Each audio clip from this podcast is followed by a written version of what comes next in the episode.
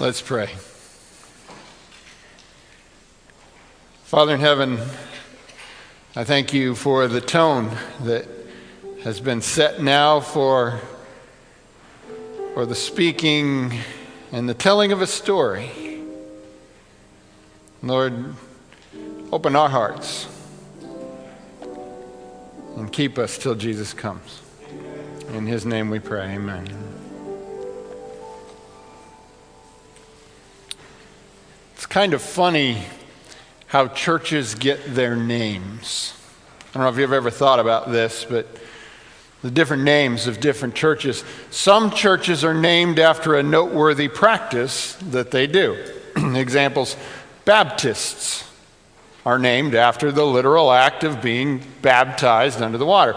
Or Methodists are named after following the method of Charles Wesley. It's kind of interesting.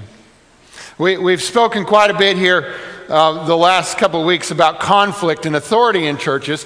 Some churches are named after the means of, their means of dealing with conflict. They're named after their organizational structure. Presbyterians.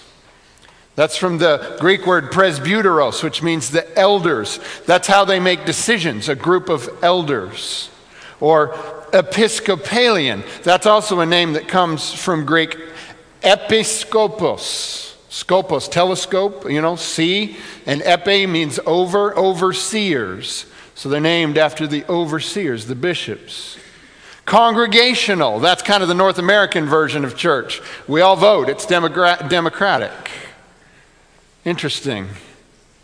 Others are named after an important founding leader. Lutherans, Wesleyans, Mennonites, all named after a founder. Some are named for geography, Moravians, or the Greek Orthodox. That's actually a compound name there, but, but a geography to that. Some get their name from an identity, belief, or a theology. Church of God, Church of Christ, Disciples of Christ, or even Catholic Church. That's a, that's a theology. Catholic meaning universal, the one church. You can get a significant hint about the nature of a people by what they choose to call themselves, though sometimes over time these meanings begin to fade. So have you ever wondered how we got our name? And I don't mean Forest Lake Church. I mean Seventh-day Adventist. Actually, ours is another one of those compound names where we're uniting a noteworthy practice name with an identity belief name. Seventh day defines a practice, the keeping of Sabbath and the scheduling of our, our worship, our weekly worships on the seventh day. But Adventist is an identity belief. You see, Adventist is a thing, and Seventh Day is a descriptor of a type of Adventist, though in our day there really aren't many Adventists left except for us. Interestingly, we used to be one of the smallest of the Adventist groups, yet now we are far and away the largest Adventist group and the only one that's growing. A clear understanding of mission and purpose is normally the difference between growing across to fill the whole world or just quietly fading away. Yet as time goes by, identity tied to initial purpose tends to fade. Or as Lady Galadriel so well put it, in time, history became legend, legend became myth. And some things that should not have been forgotten were lost. Today, I hope we can fix that.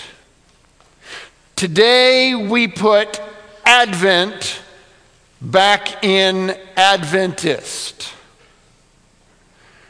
And it is, I believe, fitting we do so on this Sabbath, for this is the Sabbath closest to the date to which the original Adventists looked in longing one hundred seventy-one years and two days ago.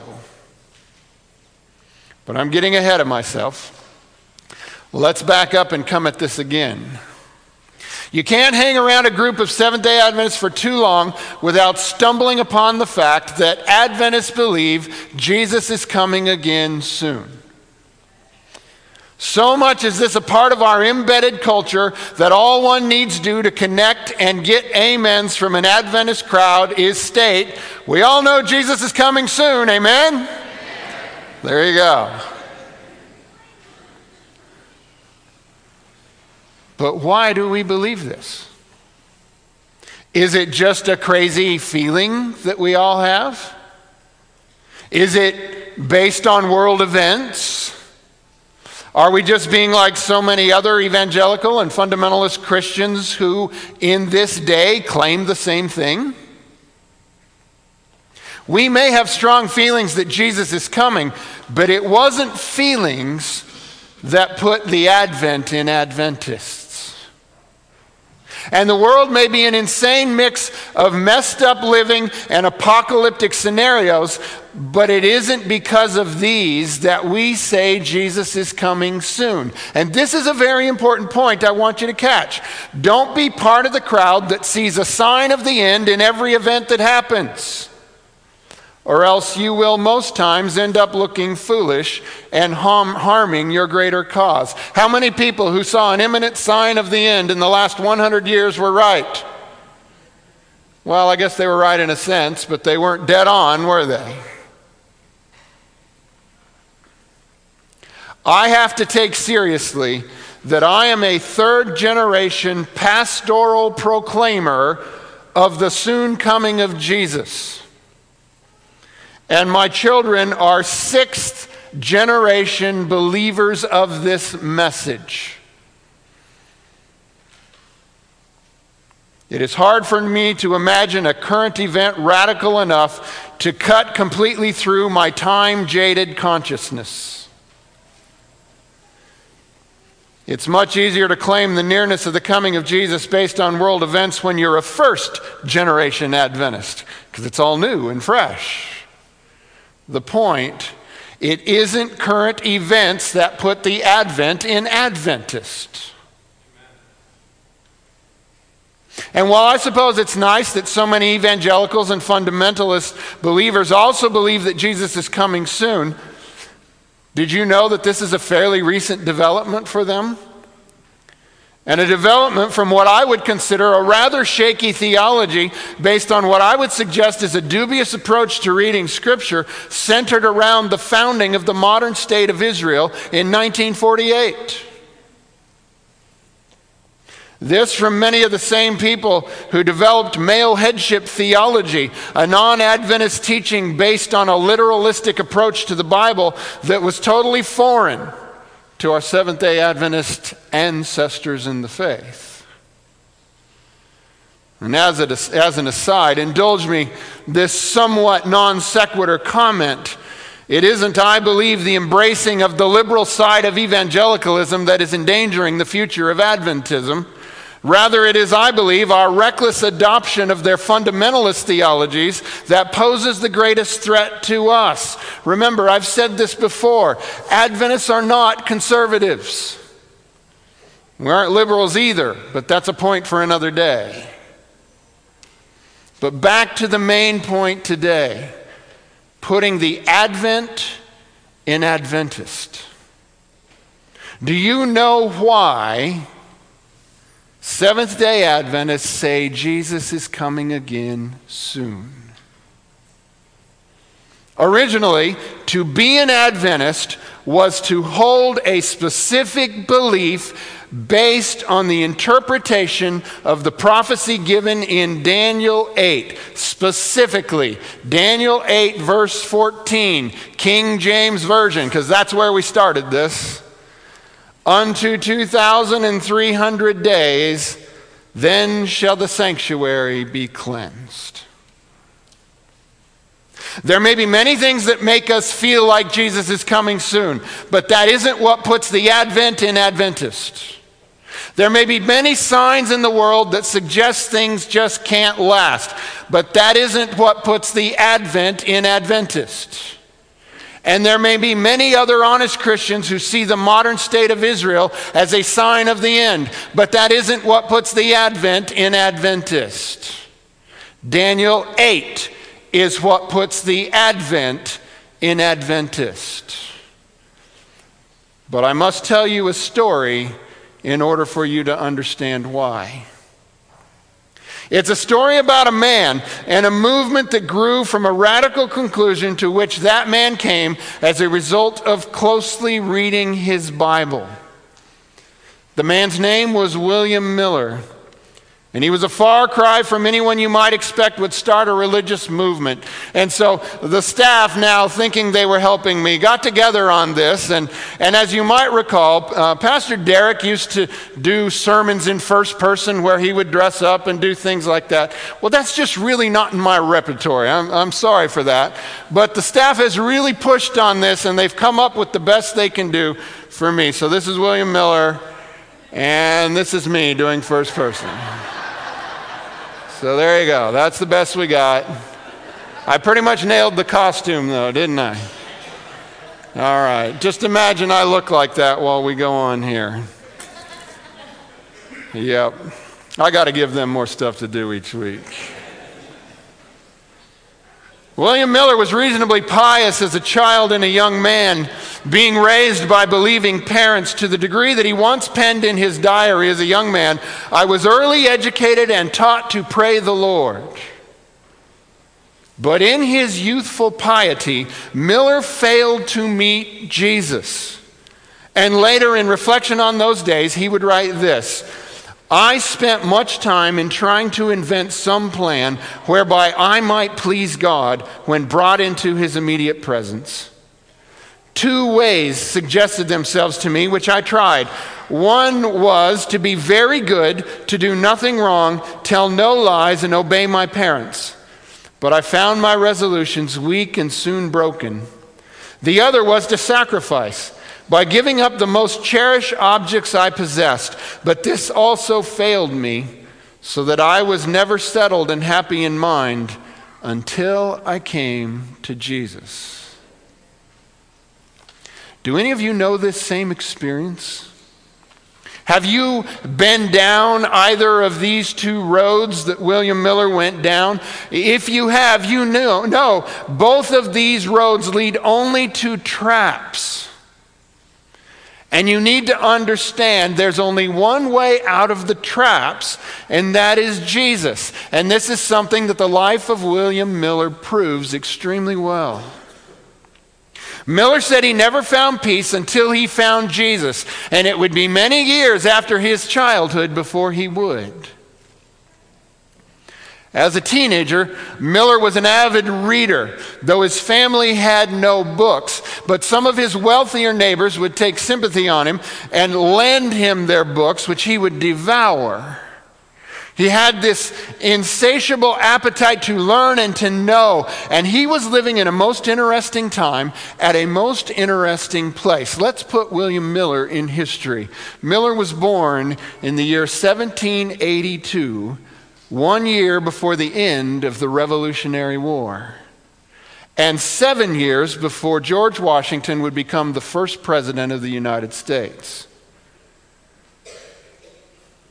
And as an overlap to what we talked about last Sabbath, William Miller would be seventeen years old in the year seventeen ninety-eight. You remember we talked about that last year? The year that Napoleon's general Berthier would remove Pope Pius the sixth from the Vatican in Rome. He was alive in these days. It was the Age of Enlightenment, and Miller would come to embrace the writings of the Enlightenment thinkers like the Frenchman Voltaire, the Scottish philosopher David Hume, the Englishman turned American Thomas Paine, and Revolutionary War hero Ethan Allen. All of this was prior to the days of Charles Darwin and his notions of natural selection, the philosophy that would then lead to the emergence of the first true atheists. So it would not be accurate to describe any of these men as atheists, but neither could we describe them as Orthodox Christians, because they had chosen to promote a cosmic narrative called deism, where there was a creator in the beginning. I mean, everything had to get here somehow. But this God was not a personal God who was still involved in his creation. Rather, he was a disinterested God who had created the world and now had moved on to other things. Deism, it was called. And Miller found that philosophy well suited to his own thinking and to that of many of his social circle, where he lived in Poultney, Vermont, where he had moved from his native New York after marrying Lucy Smith.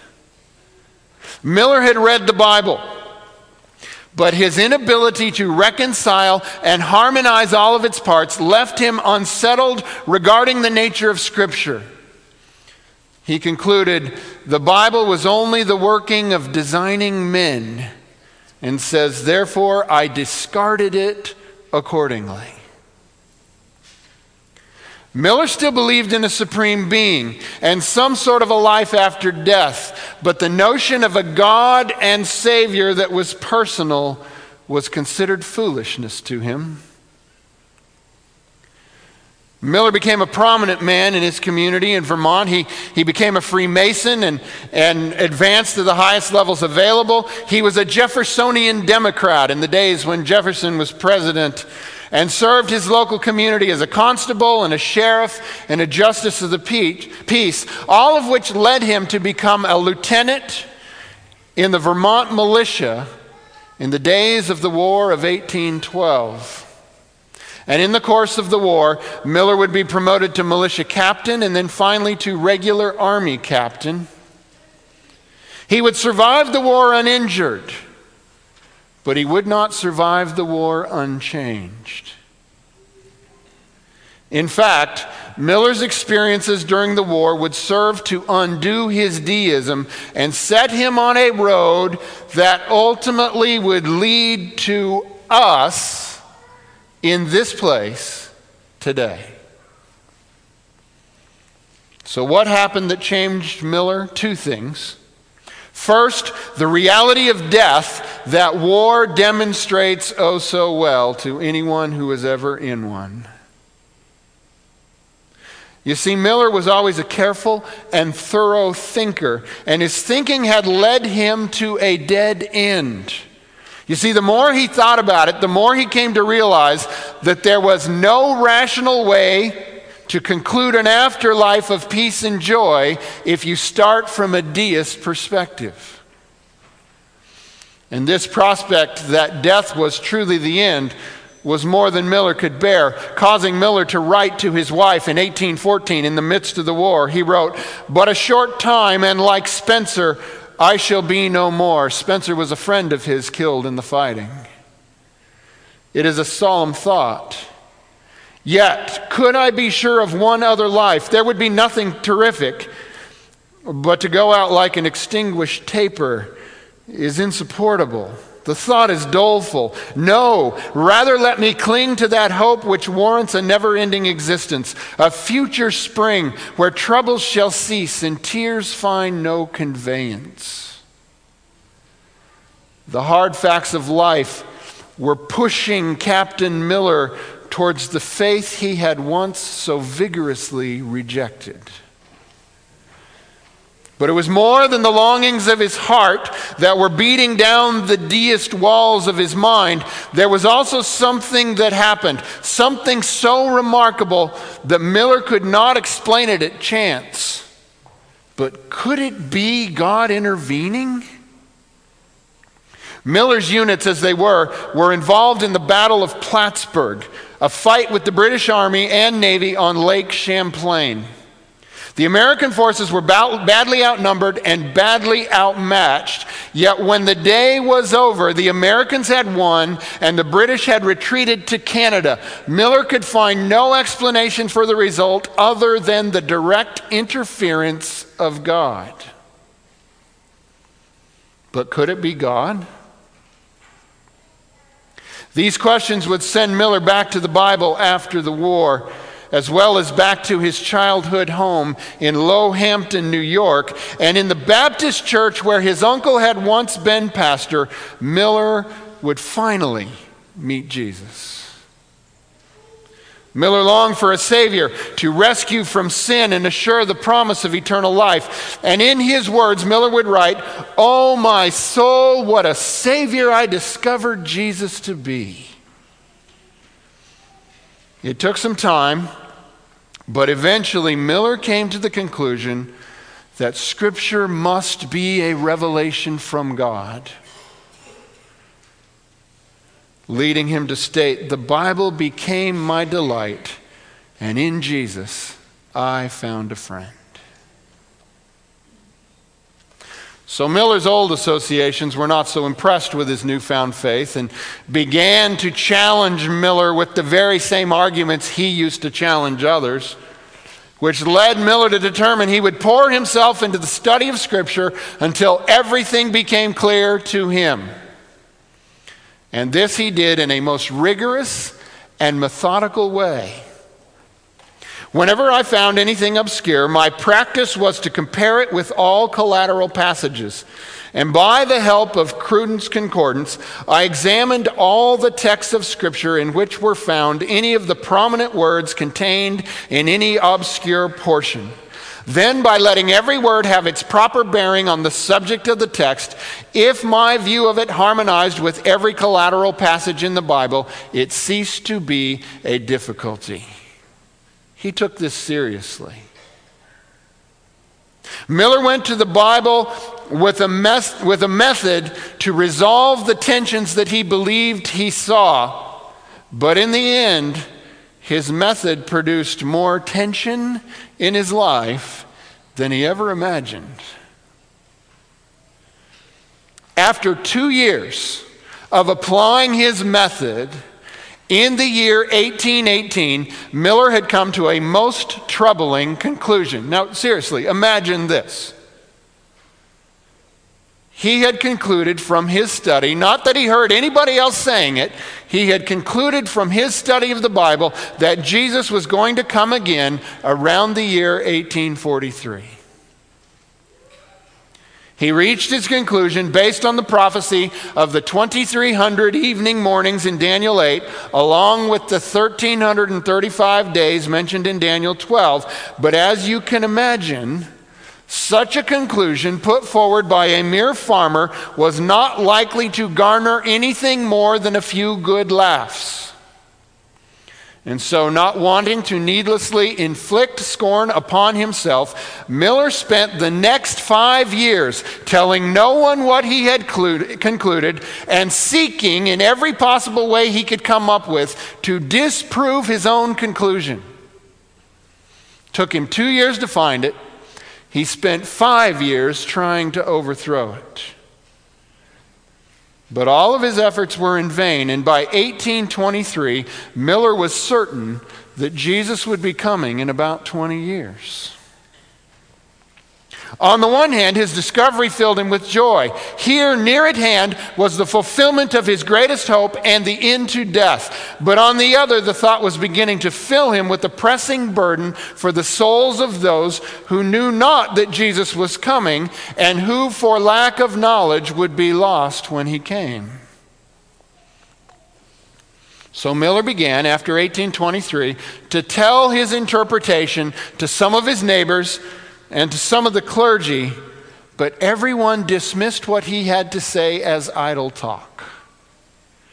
And just an aside, it would have been very difficult for me to have given Miller the time of day had I been one of the clergy he approached. Think about that. It's a sobering piece of self-awareness that makes me realize my need of humble prayer. I'd have listened to him and then I'd have said, "Have a nice day, William."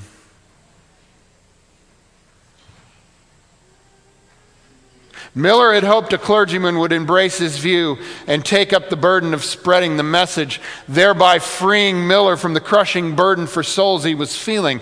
But alas, too many were like me. None would. Miller would resist what he believed was a clear calling from God to go and tell the world of their danger. He resisted another eight years, two years to find it, five years to convince himself, eight more years resisting. even though he had a dream where God said to him his efforts would be blessed. And then in eighteen thirty-one, in an attempt to quiet the hounding voice of God in his head, telling him to go tell the world, Miller, in a moment of weakness, promised God he would perform his duty if God would open the way, to which, according to Miller, the Lord replied, "What do you mean by open the way?" And then, laying a perfect trap for himself, Miller replied, "Why, said I, if I should have an invitation to speak publicly in any place, I will go and tell them what I find in the Bible about the Lord's coming." And in that moment, Miller felt his burden lift. And not only that, Miller felt completely safe, because who in their right mind is going to seek Miller out and ask him to publicly speak about his crazy ideas?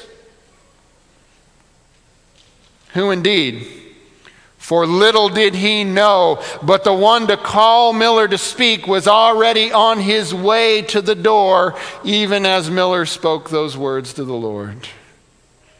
It all went down like this. About thirty minutes after Miller's discussion with the Lord, there came a knock on his door, with Miller opening to find a young man with a query from the Dresden church, church about seventeen miles away. You see, it seems their minister was away, and they were just wondering if maybe this week Miller could come and expound a bit on his recent studies regarding the coming of the Lord. Be careful making deals with the Lord. It's this same kind of thing that caused me to end up being a pastor. Be careful making deals with the Lord. About this incident, Miller would write, "I was immediately angry with myself for having made the covenant. I rebelled at once against the Lord and determined not to go. I left the boy without giving him any answer and retired in great distress to a grove nearby. There I struggled with the Lord for about an hour, endeavoring to release myself from the covenant I had made with him, but I could get no relief. It was re- impressed upon my conscience, will you make a covenant with God and break it so soon? And the exceeding sinfulness of thus doing overwhelmed me. I finally submitted and promised the Lord that if he would sustain me, I would go, trusting in him to give me grace and ability to perform all he should require of me." It was eighteen thirty-one. Twelve years before Miller expected Jesus to appear. And in those twelve years, the great Second Advent movement would ignite and burn with white-hot expectation, catching up many such as an old sea captain named Joseph Bates, a young clergyman by the name of James White, and the Harmon family of Portland, Maine, a sizable family with a daughter named Ellen, who would one day marry James and then write lots of books, maybe you've seen. We won't today have time to go over exactly how Miller chose eighteen forty-three and how in time it was modified and specified to a single point of second coming expectation on October twenty-second, eighteen forty-four. That is a challenge we will engage in the weeks ahead, but we won't be able to calculate it at all until we've thought about Daniel chapter nine. But that's okay. The point today is not to get those details in order. Rather, the point today is to show you why we, as Seventh-day Adventists, claim that Jesus is coming again soon. It's not a feeling. It's not based on world events. And it's not because everyone else is saying it. It is because we are a people who have grown up after the teaching of William Miller regarding the prophecy of Daniel eight fourteen, unto two thousand three hundred days, then shall the sanctuary be cleansed. I am very much looking forward to getting into the specifics of Daniel eight and the misinterpretation that led to what is known as the Great Disappointment, but we obviously don't have time today, so instead I want to redirect our thinking as we close to something I believe is very significant to the story of William Miller. Like many of you, Miller was raised a child of the faith, and like many of you, he struggled and even drifted away for a season. Miller knew quite a bit about the faith. He had an uncle and a grandfather who were clergymen, but Miller had missed the most important part of the faith, the only thing in it that can truly give life and hope and joy. Miller had missed Jesus. You haven't missed Jesus, have you? Sometimes I worry at how quickly we amen that Jesus is coming, and how slowly we amen things about Jesus. There's lots of cool things about being a Seventh-day Adventist. We have a very strong culture. You can make amazing friends. We have ways to eat and things to not drink and betting odds that we'll live longer than anybody else. We have schools and hospitals and churches that most believers in the world could only dream about. And we got plenty of rules and laws to keep us busy from today until Jesus comes. And that's great, except it's not great if you do all that and never meet Jesus. Can you, like Miller, say, "Oh, my soul, what a Savior I discovered Jesus to be"? If you can't, then why are you going on about Him coming again? Advent means the arrival of a notable person, thing, or event. And when we say second advent, we mean second coming of Jesus, His arrival on the earth for the second time. To be an Adventist is to believe that Jesus is coming soon. And you might get very carried away by the notion of it all, but if Jesus is not truly your Savior and friend, then you will never be truly longing for His coming. Instead, for you, the expectation will only be one of either fearful judgment or long overdue indulgence, depending on whether you know yourself to be a sinner or not. Miller taught, based on Daniel eight, that the Jesus who is our Savior is coming again soon. And those who believed and longed for the coming of the Lord became Adventists. And we today are their spiritual sons and daughters. We don't see Daniel eight the exact same way Miller did, but we do still see it as the basis by which we claim Jesus is coming soon. Miller didn't get everything right in his interpretation, but that's okay. He sure got, he sure got it right about Jesus. Are we getting the part about Jesus right as well? William Miller finally found Jesus, or maybe better, Jesus finally got through to William Miller. And this set Miller on a course that put the Advent in Adventism and went on to change the world. I've taken the time to tell you this story today because I believe our history and our stories matter. They help us know who we are and what we were raised up to do. But if Jesus is not for us Savior and Lord, then the news of His coming is not exactly good news. Daniel eight fourteen may be what puts the Advent in Adventist, but it is Jesus who makes this good news. So you see, once again, it all comes back to Jesus, the one who's coming again. Let's pray. Father in heaven, we thank You for those who have gone before, who have led the way and have given us this great message. But Lord, help us realize It wasn't until after Miller found Jesus as Savior and friend that he discovered Jesus was coming again. Help us not to believe Jesus is coming without truly knowing him. In Jesus' name we pray. Amen.